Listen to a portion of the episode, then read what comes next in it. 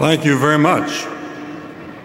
I'm sure that you have no idea how words like that make a father feel. I'm very grateful that God has given us, Ruth and me, five wonderful children, 19 grandchildren, of which some of them are here tonight. I don't know how many great grandchildren. A lot of them. And they're still on the way. Now, tonight, I want you to turn with me to the 24th chapter of Matthew. For if that day and hour knoweth no man, no, not the angels of heaven, but my Father only. But as the days of Noah were, so shall also the coming of the Son of Man be. For as in the days that were before the flood, they were eating and drinking, and marrying and giving in marriage, and knew not until the flood came and took them all away. So shall it also be at the coming of the Son of Man. Yes, there's coming a day when this world is going to go through another terrible event the coming judgment of God. And we're told to prepare to meet God. That's what I want you to do tonight. Prepare to meet Him. There was a story a few months ago entitled, What the Bible Says About the End of the World. And it headlined, The Way the World Ends, the article said, that the third millennium brings with it visions of peace, apocalyptic terror, and a stream of new books about the last days. There's a tremendous interest in the last days and in the end of the age. For years, we believed that the threat of a nuclear holocaust was diminishing. But then nuclear tests by several countries raised fears that an incident somewhere in the world could still plunge us into global catastrophe. Almost all would agree that the end of the world as we know it, our age, the end of it is a possibility. In the New Testament of the Bible, the new birth is mentioned nine times. Repentance is mentioned 70 times. The second coming of Jesus Christ is mentioned 380 times. That's the importance that God puts on the fact that Jesus is going to come again. And we are to prepare to meet him.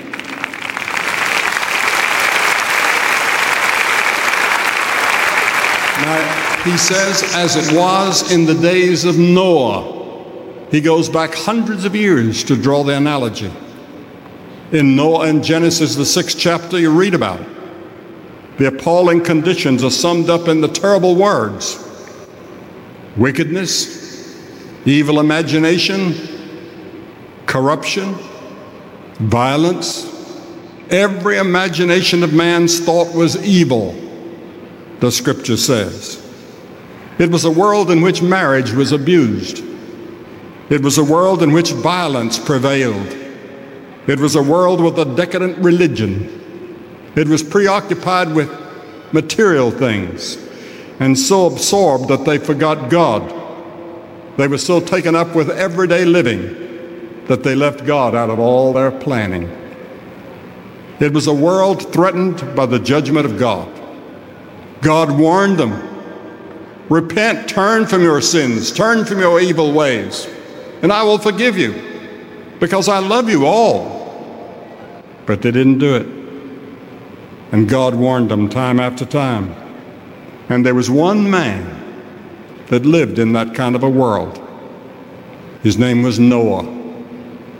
Now, he believed in God, and true belief determines how you live. He lived a disciplined life. He was a man of moral integrity. He worshiped God. He had a time every day that he gave in worship and prayer. He dared to stand alone. He was a nonconformist. The Bible says, by faith, Noah, being warned of God of things not seen as yet, moved with fear, prepared an ark or a ship Because God said, I'm going to s- destroy the whole world with a flood. And the Bible says that Noah was frightened. That word could be terrified. Noah was terrified when he heard that from God. And so God said, Noah, you have lived for me, you're loyal to me, in spite of all the pressures and the temptations you have, you're living a life for me. And I want to save you and your family. So I want you to start building a ship.